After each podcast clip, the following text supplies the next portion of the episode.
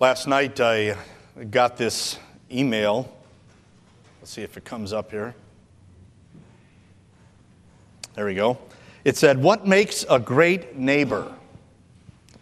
Well, I thought since the church is my neighbor and three other houses are my neighbors and they're called workers, maybe I better find out if I'm being a good neighbor. So I looked at the list. It said, Good neighbors bring cookies. Well, I do bring donuts to Bible class, so I think that counts, right? Good neighbors rarely gossip. Good neighbors share phone numbers. I have their emails. Good neighbors help before they're asked. Good neighbors are tidy. Good neighbors mow the lawn. In fact, better neighbors mow their neighbor's lawn, which I did last night too. Good neighbors communicate. So I thought, okay, that's a nice little helpful list to be a good neighbor. But then I wondered, what is it that makes a good church member? I think sometimes we simply summarize it with the word fellowship. Fellowship is one of those churchy words, you know, it's just kind of particular to the church. Sometimes churches will have it in the name of their church. They might say, We're Agape Fellowship or Calvary Fellowship. But fellowship is also a term that we use to describe sometimes the activities that we have, the different ways we get together to socialize or to work together.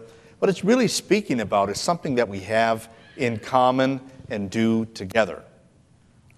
Well, fellowship is not just some 21st century concept. It was there 3,000 years ago. King David talked about it in the Psalms. As we continue our journey through the Psalms, today we're going to listen to how the idea of fellowship is important to God's people and hear the blessings that it brings. David wrote a psalm about it, a short psalm. It's Psalm 133. It's entitled A Song of Ascents. I'll talk about that a little bit later, of David he writes, How good and pleasant it is when God's people, and he just used the word for brothers, how God's people live together in unity.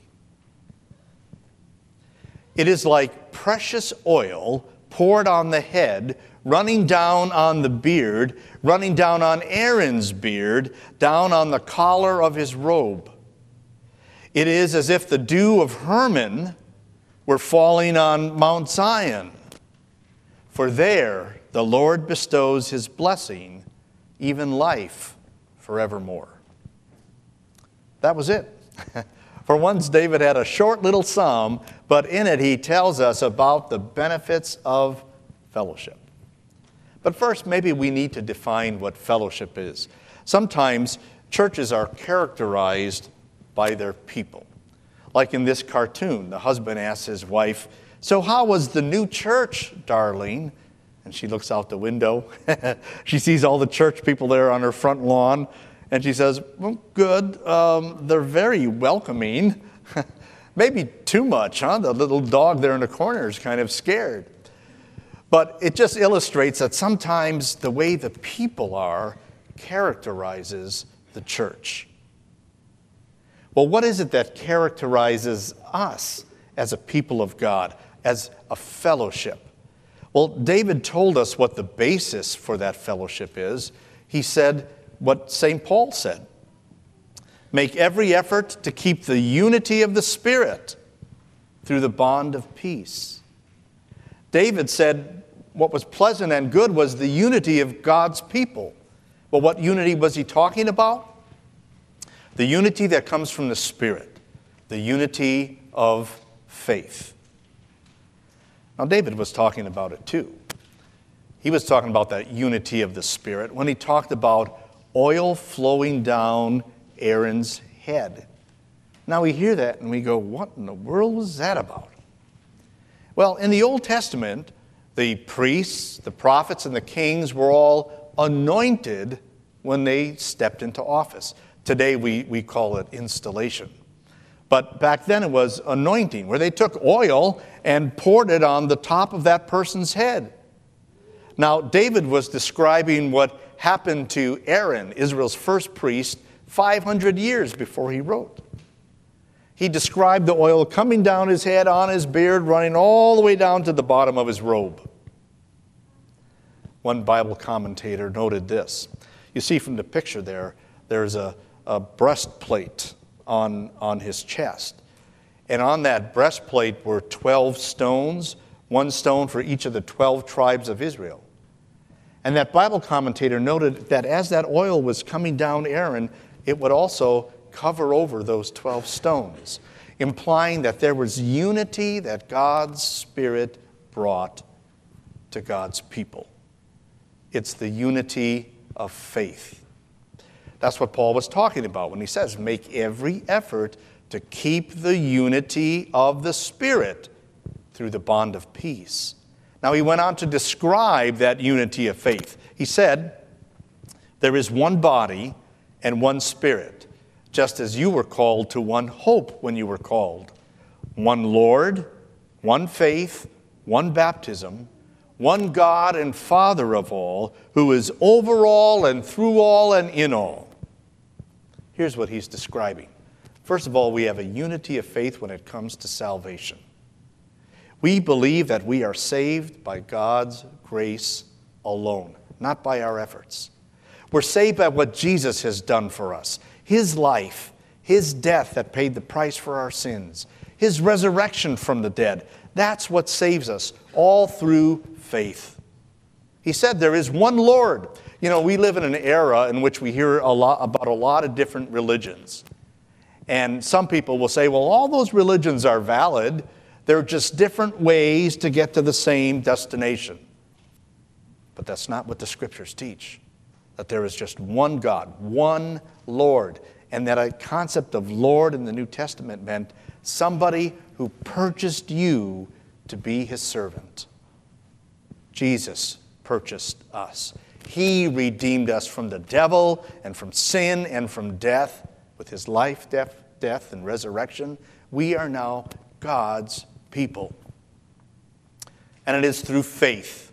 There's one faith one truth that we trust, the truths of the scriptures. He said there's one baptism. Now he's referring to the sacraments. Of course, we know we have the Lord's Supper also as a sacrament. But here he was talking about that sacrament that brings us into the family of God baptism, by which God removes our sins and places his name on us. And then he spoke of the sovereignty of God when he said, There is one God who is the Father of all, who is over all and in all. With that, he's reminding us that there is that one God, and he is over all things for us to bring us to that goal of eternal life in heaven with him. That's the unity of faith. When Paul was describing how we were brought to this unity of faith through baptism, he gives it this description in Galatians 3. So in Christ Jesus, you are all children of God through faith. For all of you who were baptized into Christ have clothed yourselves with Christ. There is neither Jew nor Gentile, neither slave nor free, nor is there male and female, for you are all one in Christ Jesus. You know, today when we look around at people, we see our differences. We see the different cultures, the different races, different likes, different attitudes, different activities, all sorts of differences. But Paul was saying all those differences are erased as we're brought together in what he would refer to as the family of God. So when we speak of fellowship, we're speaking of a unity of faith, but also a unity as a family. Now, when David started this psalm, he said how good and pleasant it is when the family of God, God's people, live in unity. I wonder what family he was thinking of. Couldn't have been his, because his sons were always at each other. There wasn't unity there. Even when you think of the first family in the Bible, the two brothers, Cain and Abel, there wasn't unity there. The one was jealous of the other and killed him. Or we think of Jacob and Esau, how they were greedy for the birthright. Or the sons of Jacob, the 12 sons, and how they were filled with pride and, and beat up their younger brother Joseph and sold him to slave traders. Man, what kind of unity was David thinking of? Even in the New Testament, this letter that Paul writes to the Ephesians, and also his letter to the Philippians, he talks about some of the disunity that was there among God's people. So, can there be a unity in God's family? Absolutely. David saw it. Remember the title of the psalm? It was called a psalm of ascents, meaning this was a psalm that the worshipers spoke or sang when they were ascending Mount Zion to go to the temple to worship. Perhaps David was looking out of his palace window, and that's what he saw among God's people a unity there focused on God. The Apostle Paul picked that theme up too. When he was trying to bring peace among the Ephesians who were divided between Jewish believers and Gentile believers, he reminded them of their unity, their peace in Jesus.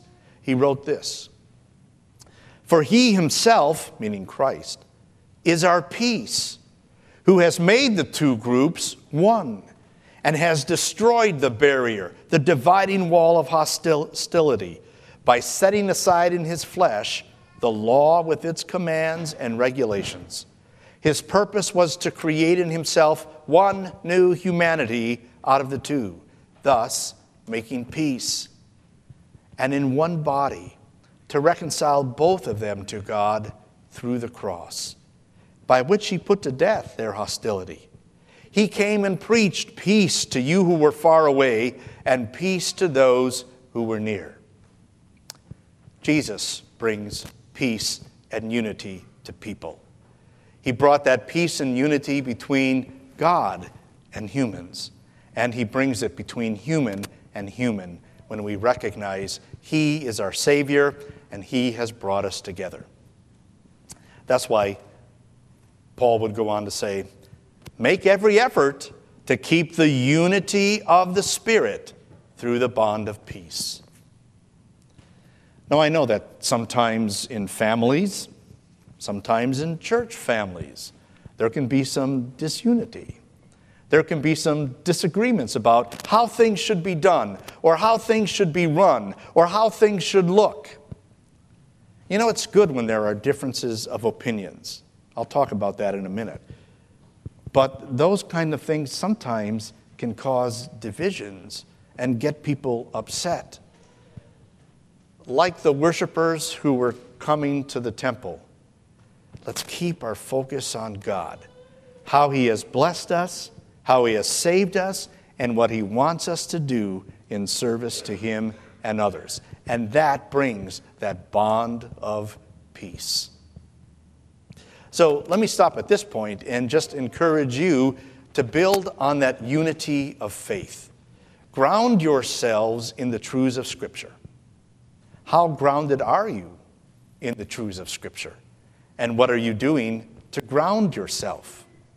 Let me encourage you to consider getting involved with one of our small group Bible studies, especially as some of them will be starting up again next month. Come to our Sunday Bible classes or our weekday Bible classes. Go to our bookstore, great books in there. Just read the scriptures. Get into God's Word. Ground your faith in His truth. So make a plan to build on that unity of faith.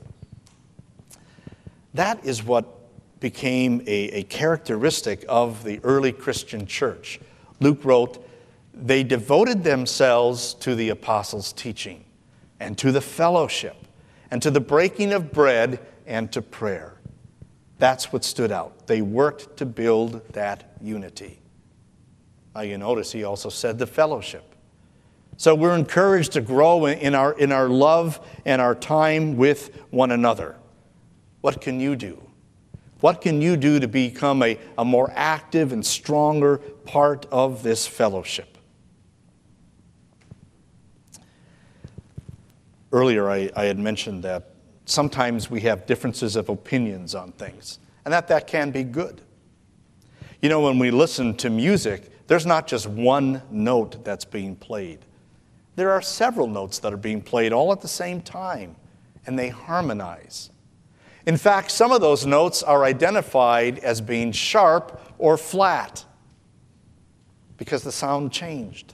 Now, I don't know that we would go around and say, you know what, that guy's opinion was really sharp or was really flat. but it was different. And together, all of those notes blend together to bring a beautiful harmony. And so it is in the congregation that we need to see those differences as ways that can just work together to harmonize, to bring beauty to what we do.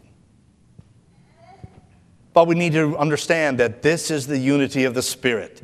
This is something that God must give. So we must pray for it and we must follow His bidding, His leading to have such harmony. So that's the basis of fellowship the harmony, the unity of faith and family. Now, when David was describing this fellowship, he used kind of an interesting picture that of dew. He said, It is as if the dew of Hermon were falling on Mount Zion, for there the Lord bestows his blessing, even life forevermore. Now we have to understand a little bit about Holy Land geography. Mount Hermon is the tallest mountain in the Holy Land, way up in the north, 10,000 feet high. And it would receive a lot of dew, to the point where travelers described it as if it was a morning shower. Mount Zion is a small hill in the barren part, the dry part of Israel in Jerusalem. But there is where the temple of God was. What he was simply saying is just like Hermon is covered with that rich, life giving dew, so it is also there in Zion through the blessing that God brings. And so, what he's telling us is that there are blessings that come through fellowship through sharing, first of all. We share a common faith. That happens when we share God's word. But the scriptures also remind us that there are other ways and other reasons for us to share. Again, the early description of the Christians was this all the believers were together and had everything in common. They sold property and possessions to give to anyone who had need. He's simply describing that part of the fellowship is to share our things to meet the needs of others. We do that here. We do that when we gather things in our pantry to give to those who are in need when they come to church. We've even gathered things together for new workers when they come to church so that they can start out with a full kitchen. We share finances too to people who are in need. We, we give out tuition grants to people so they can bring their kids to our school. When we do prison ministry, we, we share things. I've told you about the greasy hamburgers we buy those guys from the vending machine. They love it. It's, but it's a great way for us to share love with them that we can lead them to the love of God. That's the kind of sharing God is urging through fellowship. We might also call that serving sometimes refer to a church as a congregation. That means a gathering of people. God also uses the illustration of a body to talk about the church. That just as our body is made up of different parts and organs, so also the church is made up of different people with their different abilities. And we are to use those abilities to serve others. Peter commented it this way each of you should use whatever gift you have received to serve others as faithful stewards of God's grace in its various forms. So, we are to take a look at the abilities that we have and recognize that they can be used to serve God's grace to others. What's your ability? You know, just like we have all these different parts to our body, sometimes we don't pay attention to certain parts, even though they're functioning. I don't usually think of my wrists or my elbows, but boy, I sure use them all the time.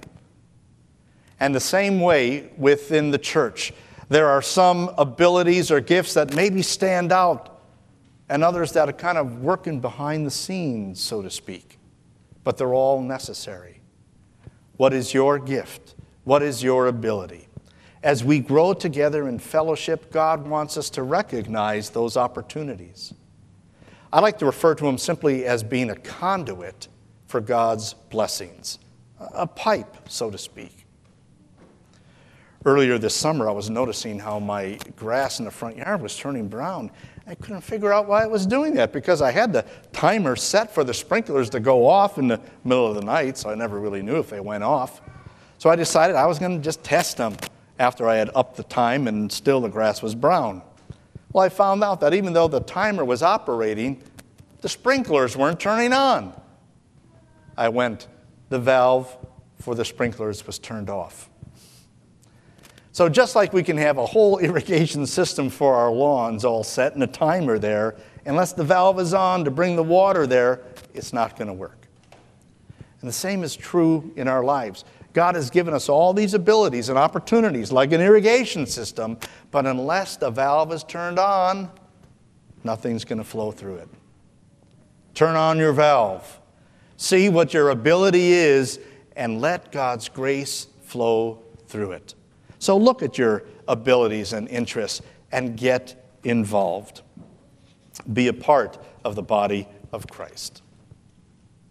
Now, there's one more thing again that David was highlighting that he started out with when he said, How good and pleasant it is when God's people live together in unity. He's speaking of the benefits that come to us from the unity, the fellowship that we have.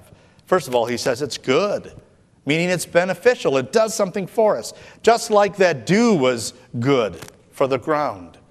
So the fellowship is good for us. In the scriptures, uh, the dew is, is used as a metaphor for a number of things. It's used as a metaphor for God's word, which brings us life. It's a, used as a metaphor for God's working, which brings fruitfulness to our life. It's used as a metaphor just for refreshing, which we get from God. And so, as we live in this fellowship and serve, we too will be refreshed. He also reminds us it'll be pleasant, enjoyable. Now, I know that sometimes when you volunteer, it's hard, it's not always easy. And sometimes there can be little disagreements or rubs between people. Perhaps that's why Paul said to be patient to bear one another's burdens, and to forgive. Because finally, when we focus on God and what our mission is, we will experience that joy of serving, the joy of fellowship. So while there can be differences, there's also a great unity that we have. The question is, though, where do you fit in in the body of Christ? There is a role, there is a spot for you to play, Look at how God will lead you, but recognize it's working together. And when we are together, things are better.